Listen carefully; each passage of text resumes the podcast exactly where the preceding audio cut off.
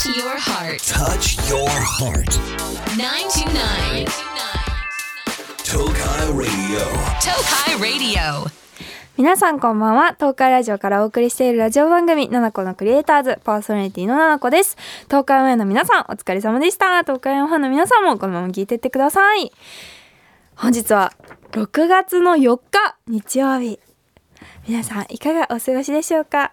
え6月か早いな私はえー、っと5月25日の世界戦からお届けしております。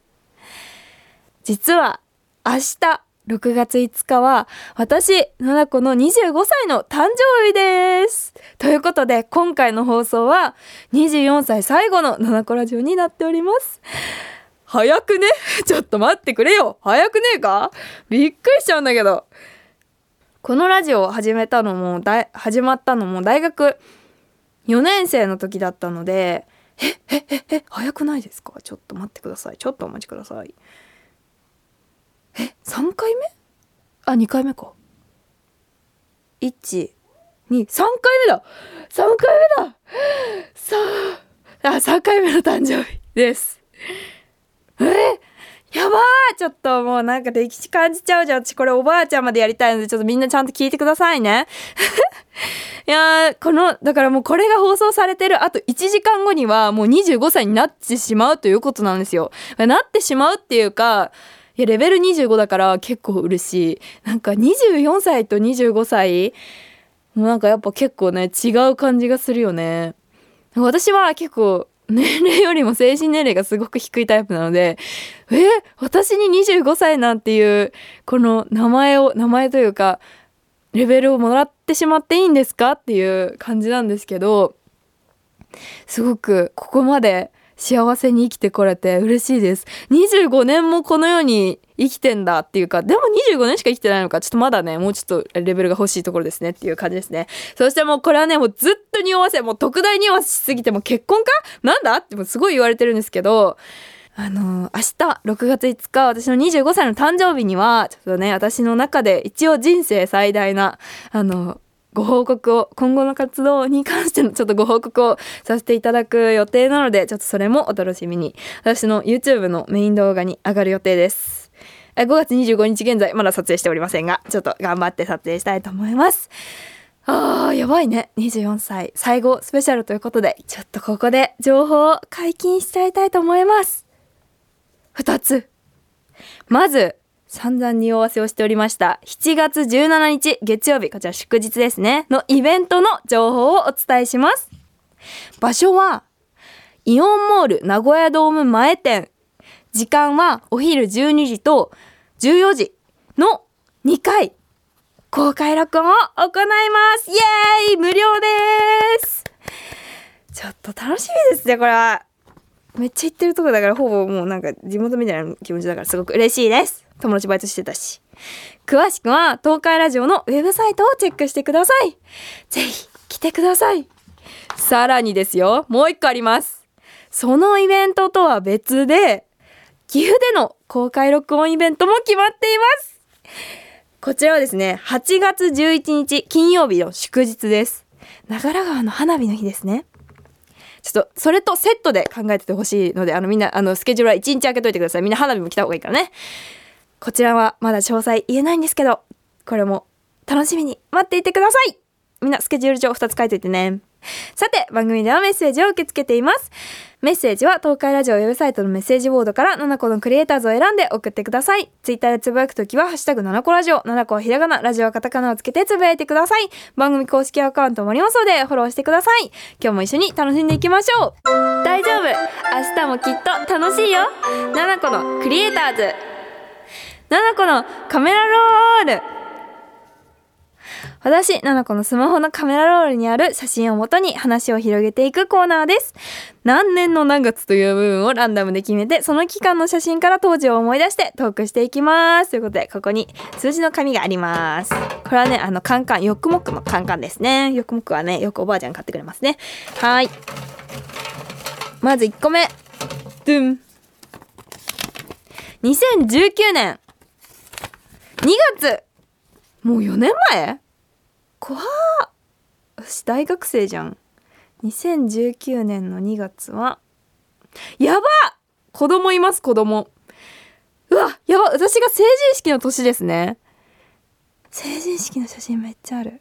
うわー懐かしい。私がピンク髪であザ・ナナコちゃんみたいな顔面をしてる時ですね。あの前髪をめっちゃくるんって巻いてで長いくてあのピンクのロン毛な時代です。この時はですねなんと私がそのずっと YouTube 始めてずっとやってたピンク色の長い毛。多分今と同じくらいの長さなんだけどからイメチェンしてパープルのボブになったっていう時です。サムネが出てきました。脱赤髪って書いてある。断髪してます。やば胸下から肩上まで30センチ切ったよっていう動画が上がっておりますね。懐かしい。めっちゃ短くなってる。これじゃあこれだな。ちょっとこれスクショして載せるので公式のツイッターにお楽しみに。ああああと韓国行ってます。私この時以来の韓国だったんですよね。だから韓国に行って人生初めての韓国でなんかめっちゃ太ってますね。太ってますこの時は。どっちの写真がいいんだろう。ちょっと両方載せとこう。なんかすごい鼻かいてる写真あるんで鼻かいてる写真にしときたいと思います。次!ドゥン。懐かしいな。もうこんな前なんだ。2015年やば17歳だよ。10月ちょちょちょちょちょっと待って。急にめっちゃ昔だうーわ。うわーちょっと待ってね。JK の写真ってさ全部同じ加工で撮ってんのね。だからもう何してるかあんまよくわかんないんですけど。うわこれ初めて話すかもしれない。文化祭があって高校で。2年生。あ2年7組ですね私。文化祭でなんかドラマが軽いドラマを撮るみたいになってなんかヤンキーの役やってますね。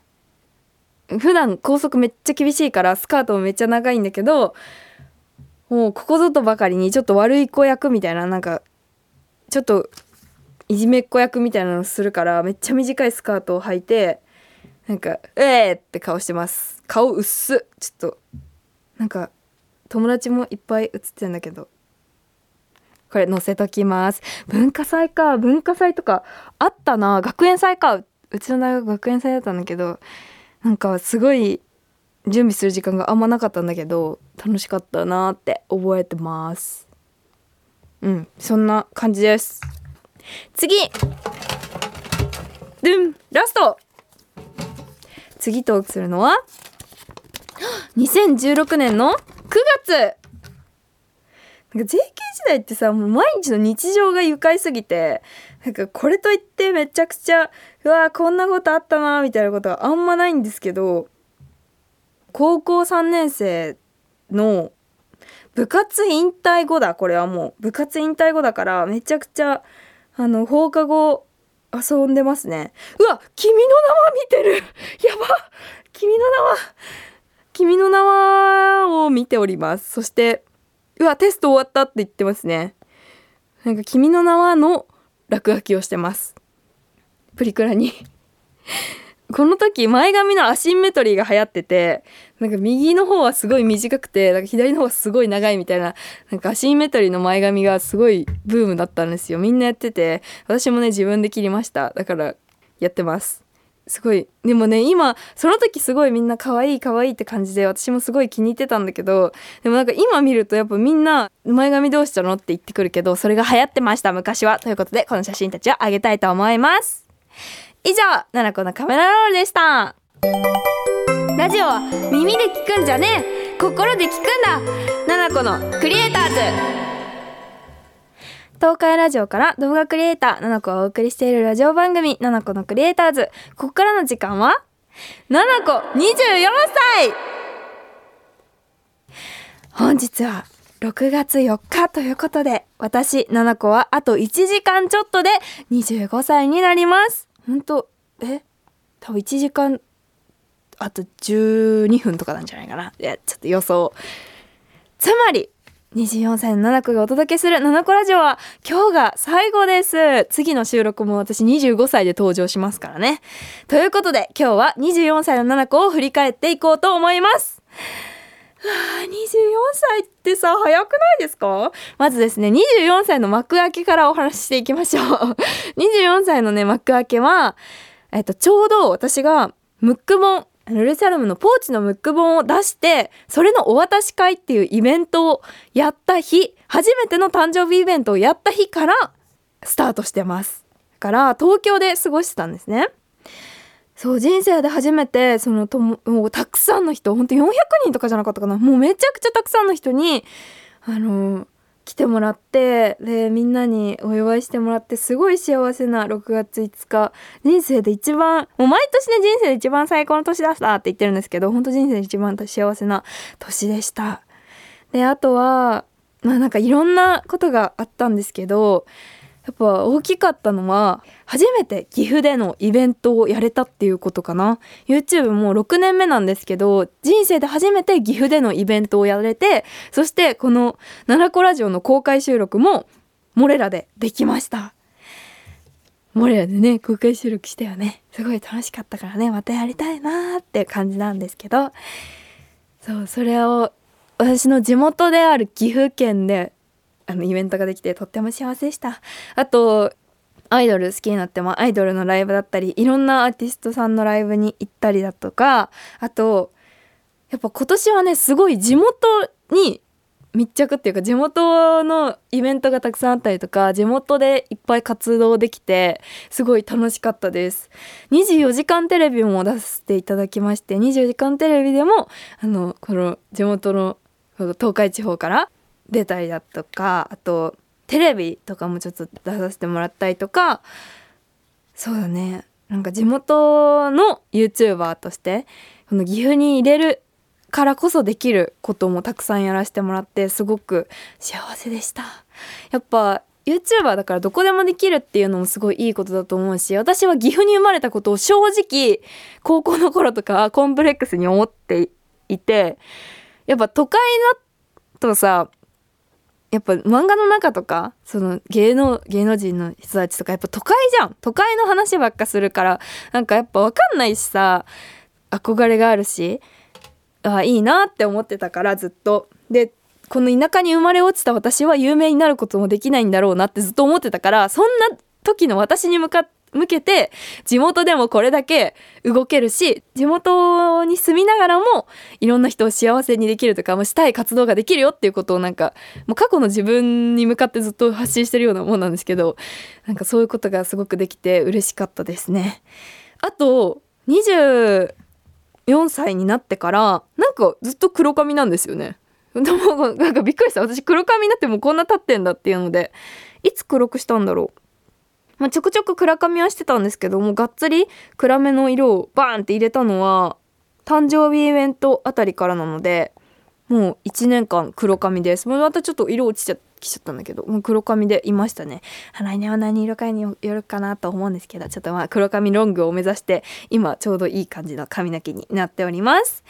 あとはやっぱルルジャルムからアイシャドウはもう出てたんですけどそのポーチも出たりとかあとリップも出ましたしあとルルシャルムじゃなくて私とコラボでゾフとのメガネもゾフとねコラボのメガネを作らせてもらってたり今もねいくつかあのコラボアイテムが他の他のいろんな分野で今ねめっちゃ動いてる。3つ？3つ動いてます。もう全然違う分野でボボボンって動いてるので、まあ、それもお楽しみにという感じですね。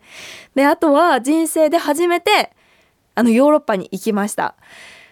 お仕事でねあのパリに行かせてもらったんですけどもそれもやっぱすごいあの世界変わる出来事でしたね。すごい世界観っていうかなんかもうすごい楽しかった。パリってめっちゃ遠いしさ14時間電車電車であれば14時間 飛行機乗っていくんですけどでもなんか私の好きなものってなんかパリっぽいもの好きだったんだっていうことを初めて気づけてなんかまた行くんだろうなと思って年一で行きたいなくらいの気持ちだったから帰る時も全然寂しくなくてお土産もそんなめっちゃ買ってくるわけじゃなく、まあ、買ってきたんですけどなんかすごいいい経験だったなと思います。あとはそうだな、まあ、これはすごい明るい感じで話すことじゃないかもしれないんだけどおばあちゃんが亡くなったのも24歳で亡くなっちゃったのもそうなんですよね。24歳で。私あのーおじいちゃんもおばあちゃんもおじいちゃんもおばあちゃんももうみんな元気だったからこうやって私人のお葬式に出たのが初めてだったんですよ。だからこのちゃんと喪服を着てでメイクもそういうあのちゃんとしてっていうのは初めてだったからすごい経験したしあーちょっと待ってやばい泣いちゃうわ。なんかおばあちゃんの喪服を着て私も出たんですけどなんかこういう親しいもう一緒に住んでたおばあちゃんなんだけどもう私にお洋服のこととかも教えてくれたおばあちゃんのね。だからなんかそんなおばあちゃんのにそのお葬式っていうものも教えてもらってなんかこのそして年齢的にも私も大人になってるんだなっていうこともなんかすごい感じた一年でした。やっぱすごい寂しいんだけどさ もうびっくりしちゃうしね。なんかはじ初めてだからすごい寂しかったんだけどでもなんかね 一番あの頑張ろうって思えるのは私おばあちゃんの血流れてるからもう体内通ってるって思ったらちょっとねあの頑張んなきゃなって思うよね。だからちょっと頑張ろうって思った。一年でもありました。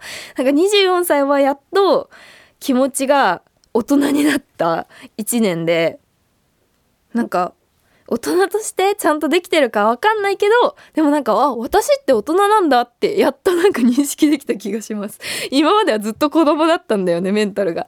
だけど大人としてちょっといろいろ頑張ろうって思える年になったなっていうのいう感じですね。で24歳は実はあ、まあ、あの実はね明日6月5日にもう人生で一番大きい今後の活動に関する発表をちょっとさせていただくんですけどそれもあってちょっと準備の年にしようと思っていたのでもう1年間。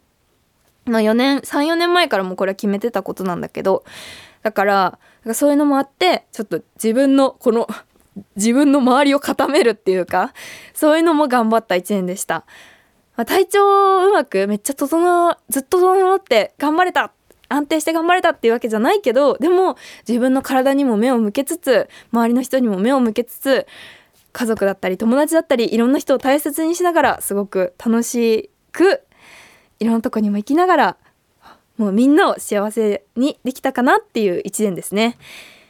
大人になったすごい一年です。なんか背伸びじゃなく自然に大人になれた一年になったかなと思います。本当にちょっと明日の報告がちょっと大きすぎてそう私の中では結構大きすぎてあのみんなのことを悲しい思いさせないかなとかなんかうまく伝えれるかなってすごい不安なんですけど私は私の人生を全力で楽しみそれを全てカメラ越しでそしてインターネット越しでみんなに発信していこうと思うのでこれからもよろしくお願いします。おめでとうメッセージお待ちしています。明日もきっと楽しいよ。ナナコのクリエイターズ。今日の放送いかがでしたでしょうか？明日であ25歳になります。うわーなんかなんか泣きそう。あー泣きそう。いやー本当に24年間もね幸せに生きてこれて本当に嬉しいです。今の自分がすごい幸せでいれるのは昔の自分がなんか頑張ってくれたりとか辛いなって思ったこととかもちゃんと乗り越えれたから今あるなってすごい思うのでなんか辛いことだったりとか悲しいことある人も絶対将来の自分はあれを乗り越えたおかげで今があるって思えるから頑張ってくださいってか頑張りましょう。なんかほんといろんなことってなんかつながってるよねって思うよね。さっきおばあちゃんの話したけどいつも「可愛いね可愛いね」っていつもいっぱい言ってくれたおばあちゃんにお葬式の時に最後のねメイクおばあちゃんのメイクを私がさせてもらったんだけどおばあちゃんのおかげで自分の自己肯定感とかも保たれてこうやって YouTube できてさで最後おばあちゃんにお返しできてっていうのもあってなんかすごい大人になった1年だったなと思います。今年はちょっと私の中では今までで一番挑戦の1年になるので来年か来年明日からなるのでぜひこれからも応援よろしくお願いします。頑張るぞ25歳も7個からのお知らせです。7個な本、可愛いの魔法、7個ファーストスタイルブック発売中です。そして、ルルシャルムからアイシャドウパレット、ムックボン、リップが出ています。さらに、ゾフとのコラボアイテム、メガネやサングラスが発売されます。チェックよろしくお願いします。さて、番組では皆さんからのメッセージ大募集中です。6月のメッセージテーマは、人生で一度はやってみたいこと。その他にも、私7個に伝えたいこと、恋バナ、相談、普通とも待っています。メッセージは東海ラジオウェブサイトのメッセージボードから7個のクリエイターズを選んで送ってくださいさい。ツイッターでつぶやくときは、ハッシュタグ7個ラジオ、7個はひらがな、ラジオはカタカナをつけてつぶやいてください。番組公式アカウントもありますので、フォローしてください。7月17日、開けといてください。そして、明日、明日、あと1時間？あと1時間で私25歳になるので、おめでとうメッセージたくさん待ってます。それではまた、私とは来週この時間にお会いいたしましょう。バイバーイ。